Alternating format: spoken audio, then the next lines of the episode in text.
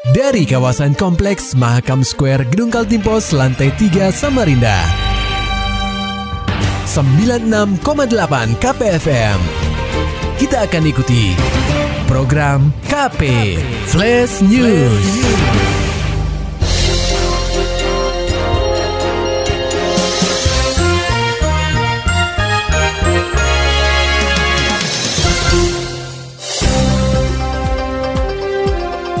Anda sedang menyimak program KP Flash News bersama saya Agung Pratama.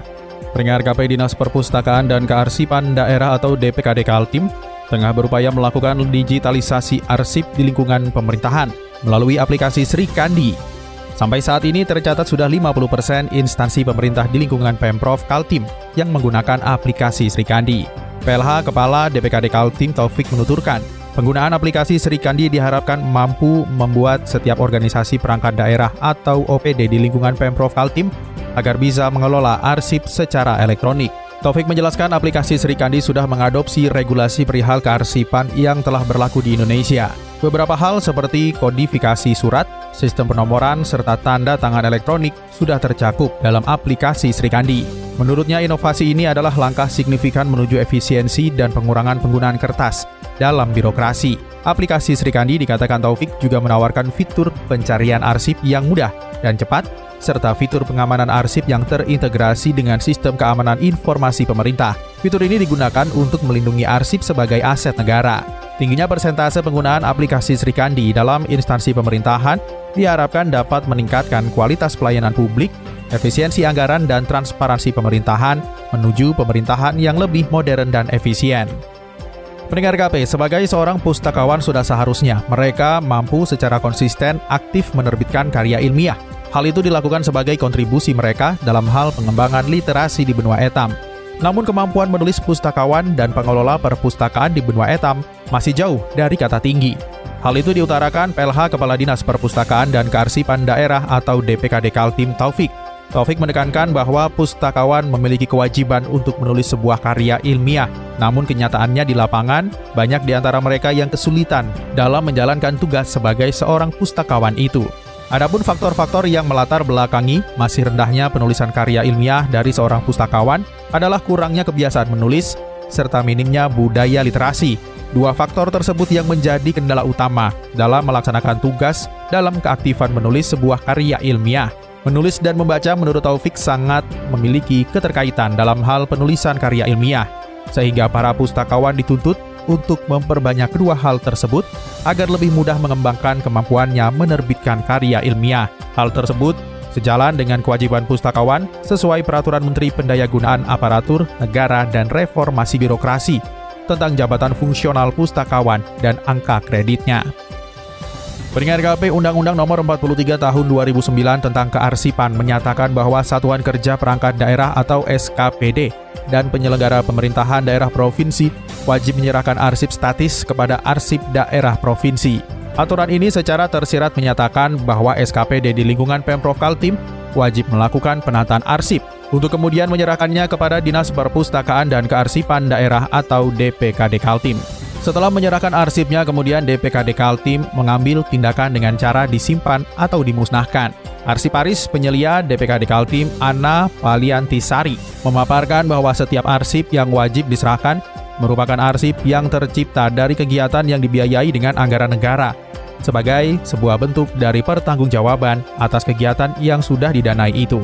Namun sebelum penyerahan arsip kepada DPKD Kaltim, Ana mengatakan setiap OPD di lingkungan Pemprov Kaltim harus terlebih dahulu melakukan pengelolaan arsip, mulai dari arsip aktif, kemudian setelah masa aktifnya habis, kemudian menjadi inaktif, lalu disimpan di record center yang dikelola oleh kearsipan di masing-masing OPD untuk kemudian diserahkan kepada DPKD Kaltim.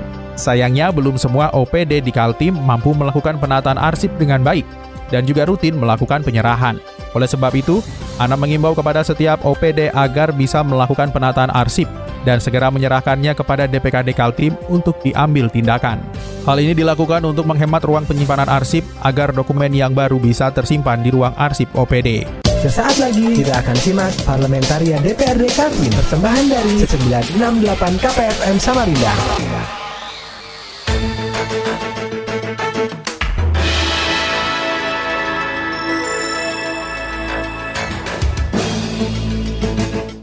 DPRD Kaltim sahkan tiga ranperda dalam rapat paripurna ke-41. Laporan selengkapnya akan disampaikan reporter KPFM Samarinda Muhammad Nur Fajar. Pendengar KP, DPRD Kaltim menggelar rapat paripurna ke-41 pada Kamis 16 November 2023 di Gedung Utama DPRD Kaltim, Jalan Teuku Umar, Samarinda. Rapat kali ini membahas tiga agenda, yakni pengesahan Ranperda Ketentraman dan Ketertiban Umum, serta perlindungan masyarakat atau Trantibum Limnas menjadi sebuah perda. Kemudian DPRD membahas persetujuan perubahan Badan Hukum 2 Perusda, yakni Perusda Barakal Tim Sejahtera atau BKS, serta Melati Bakti Satya atau MBS menjadi perseroan terbatas atau PT. Wakil Ketua DPRD Kaltim, Muhammad Samsun mengatakan, ada tiga ranperda yang baru saja disahkan menjadi perda, yakni ranperda Trantibum Linmas yang dibahas oleh Pansus, serta ranperda Persetujuan Perubahan Badan Hukum 2 Prusda yakni BKS dan MBS, menjadi PT. Politisi PDIP ini menjelaskan, pengesahan ini sudah menjadi komitmen DPRD Kaltim untuk segera menyelesaikan tugas-tugas legislasinya di tengah kesibukan setiap anggota dewan dalam persiapan pemilu 2024. Ya, ini memang sudah jadi komitmen kami DPRD Provinsi Kalimantan Timur untuk segera menuntaskan tugas-tugas legislasi. Ya, di tengah-tengah pada saat uh, kita rata-rata uh, anggota DPR dicalonkan kembali oleh partai masing-masing. Ya, pada saat uh, yang bersamaan kita juga harus uh, menunaikan tugas kita sebagai wakil rakyat untuk segera menyelesaikan tugas-tugas legislasi kita dan baik yang diserahkan melalui pansus maupun uh, penugasan yang diserahkan kepada komisi untuk pembahasan perda menjadi perda itu betul-betul jadi komitmen kami sehingga kami dapat selesaikan tepat waktu. Lebih lanjut, Wakil Ketua DPRD Kaltim, Muhammad Samsun berharap Kementerian Dalam Negeri atau Kemendagri bisa segera memberikan asistensi kepada ketiga perda ini, sehingga produk hukum ini sudah bisa dijalankan sesegera mungkin. KPFM Samarinda, Muhammad Nur Fajar, melaporkan. Beralih ke berita selanjutnya, pendengar KP, anggota Komisi 4 DPRD Kaltim Salehudin berharap kenaikan tambahan penghasilan pegawai aparatur sipil negara atau TPP ASN di lingkungan Pemprov Kaltim bisa berbanding lurus dengan prestasi kerja. Kenaikan TPP ASN sendiri tertuang dalam surat keputusan Gubernur Kalimantan Timur tanggal 27 September 2023 tentang penetapan besaran tambahan penghasilan aparatur sipil negara di lingkungan Pemprov Kaltim.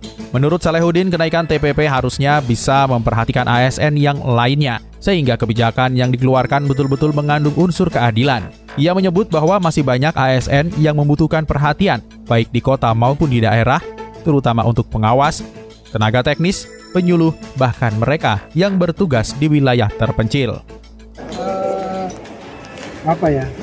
Ya, kita bersyukur sebenarnya itu naik. Harapan kita dengan naik naiknya ini kan akan memberikan apa semacam uh, trigger bagi beberapa ASN untuk melakukan uh, fungsi yang lebih maksimal. Tapi yang kedua, harapan kita kenaikan ini juga didasari dengan satu pertimbangan hitung-hitungan gitu.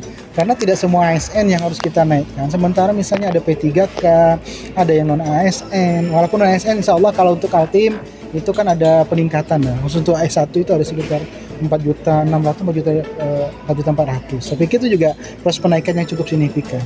Tapi sekali lagi uh, dengan naiknya itu harapan kita memang uh, komponen yang lain juga harusnya di, dipertimbangkan gitu. Termasuk misalnya kayak pengawas bagaimana operasional misalnya tenaga-tenaga teknis penyuluh itu harus dinaikkan juga gitu jangan sampai di elemen di elemen uh, apa ya media apa istilahnya itu itu itu saja yang yang yang apa namanya dinaikkan tapi di level yang lain sebagai konsekuensi naiknya uh, jenjang yang lebih tinggi ya artinya yang, yang lainnya juga uh, perlu dinaikkan. Salehudin menyarankan agar kinerja penerima TPP perlu dievaluasi setiap tahun agar diketahui dampak kenaikan TPP tersebut. Bahkan jika perlu, Pemprov bisa melakukan evaluasi per semester atau per tahun. Jika kinerjanya tidak memuaskan, maka pemerintah bisa mengurangi TPP mereka. Meski demikian, Salehudin berharap agar kenaikan TPP ini betul-betul membawa dampak positif terhadap prestasi kinerja, sehingga TPP yang diberikan tidak sia-sia atau tak hanya menghabiskan anggaran saja. Pendengar KP demi mewujudkan visi zero emisi karbon, anggota Komisi 2 DPRD Kaltim, Sabto Setio Pramono, mendesak kepada Pemprov Kaltim supaya meningkatkan pengembangan energi baru terbarukan atau EBT. Visi zero emisi karbon sendiri direncanakan akan terwujud pada 2050 mendatang. Oleh sebab itu, Sabto mengatakan penting untuk mendukung program pemerintah guna mengurangi ketergantungan pada bahan bakar energi fosil dan beralih ke EBT yang lebih ramah lingkungan. Menurut Sabto, EBT memiliki potensi besar untuk dimanfaatkan di Kaltim. Contohnya seperti energi surya, air, angin, bahkan biogas. Tapi sayangnya pemerintah belum konsisten membuat produk EBT yang dapat memberi manfaat bagi masyarakat. Politisi Partai Golkar ini memberikan contoh EBT yang bisa dimaksimalkan di Kaltim, yakni biogas. Biogas dapat dihasilkan dari limbah sawit yang cukup melimpah di benua etam dan bisa digunakan sebagai bahan bakar pembangkit listrik. Selain itu, biogas juga dapat mengurangi dampak negatif dari limbah sawit terhadap lingkungan. Jika hal ini bisa diolah dengan benar, maka tentunya hal tersebut bisa menjadi nilai tambah bagi petani dan pengusaha sawit. Sehingga para petani sawit tidak hanya bisa menjual tandan buah segar saja, tapi juga bisa menjual listrik dari biogas sehingga dapat menghemat biaya operasional dan meningkatkan pendapatan mereka.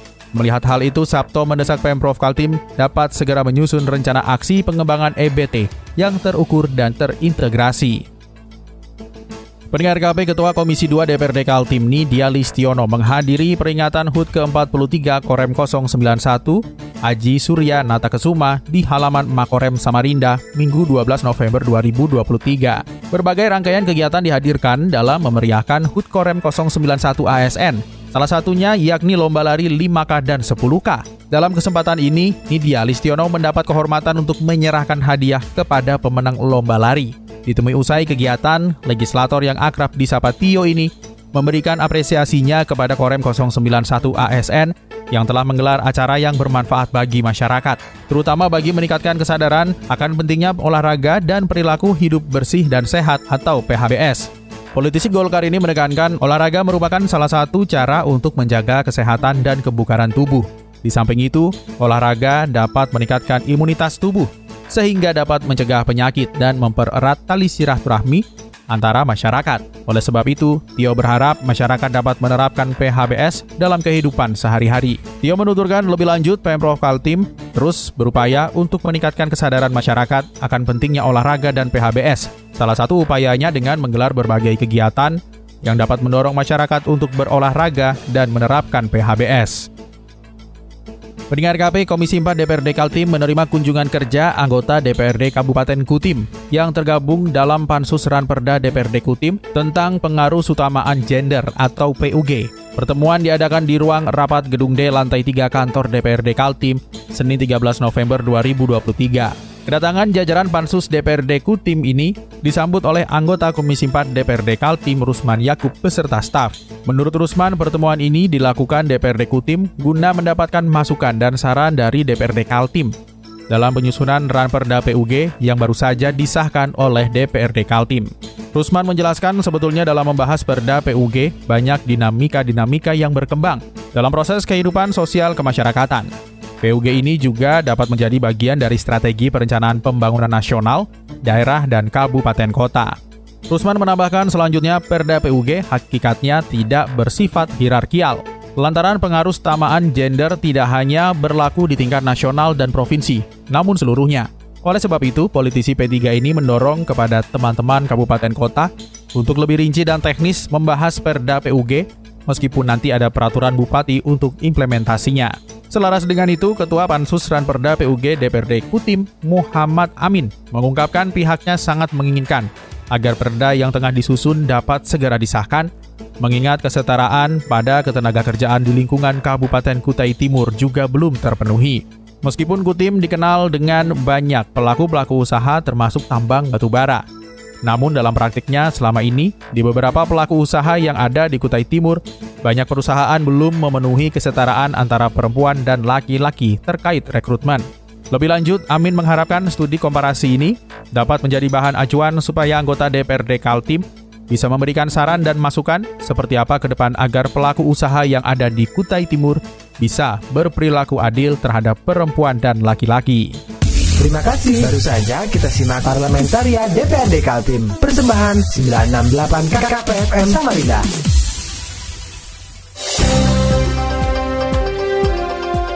Pendengar KP pembenahan Kota Balikpapan sebagai daerah penyangga Ibu Kota Nusantara atau IKN mulai direncanakan otoritas terkait. Dalam beberapa waktu ke depan, Kota Balikpapan diyakini akan semakin padat dan sibuk. PJ Gubernur Kaltim Akmal Malik menerangkan kondisi tersebut mengharuskan pemerintah untuk segera membuka akses dan layanan ke arah Kabupaten Pasir, Samarinda serta daerah lainnya sehingga mengurangi beban Balikpapan. Pemerintah berencana membangun kawasan-kawasan mandiri seperti di Maridan, Riko, Petung, Waru, Babulu, dan kawasan lainnya. Masih dari kabar benua etam, pendengar KP PJ Gubernur Kaltim Akmal Malik meminta kepala daerah dan aparatur sipil negara untuk tetap menjaga netralitas pada pemilihan umum 2024 mendatang. Akmal menyebutkan netralitas kepala daerah dan ASN pada pemilu merupakan bagian dari upaya membangun demokrasi yang selama ini sudah berjalan baik. Terlebih, dengan kemajuan teknologi informasi saat ini, semua diharapkan berhati-hati dalam menggunakan media sosial. PJ Gubernur juga mengajak para ASN untuk tetap fokus bekerja, memberikan pelayanan terbaik kepada masyarakat sesuai tugas dan fungsi yang diembannya, serta tidak ikut-ikutan dalam framing tertentu. Maulani Alamin, Muhammad Nur Fajar, KPFM Samarinda. Serta dapatkan berita-berita selengkapnya di www.968kpfm.co.id. Demikian tadi telah kita simak rangkaian berita-berita yang terangkum dalam program KP Flash News.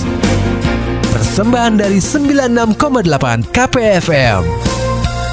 Terima kasih dan sampai jumpa.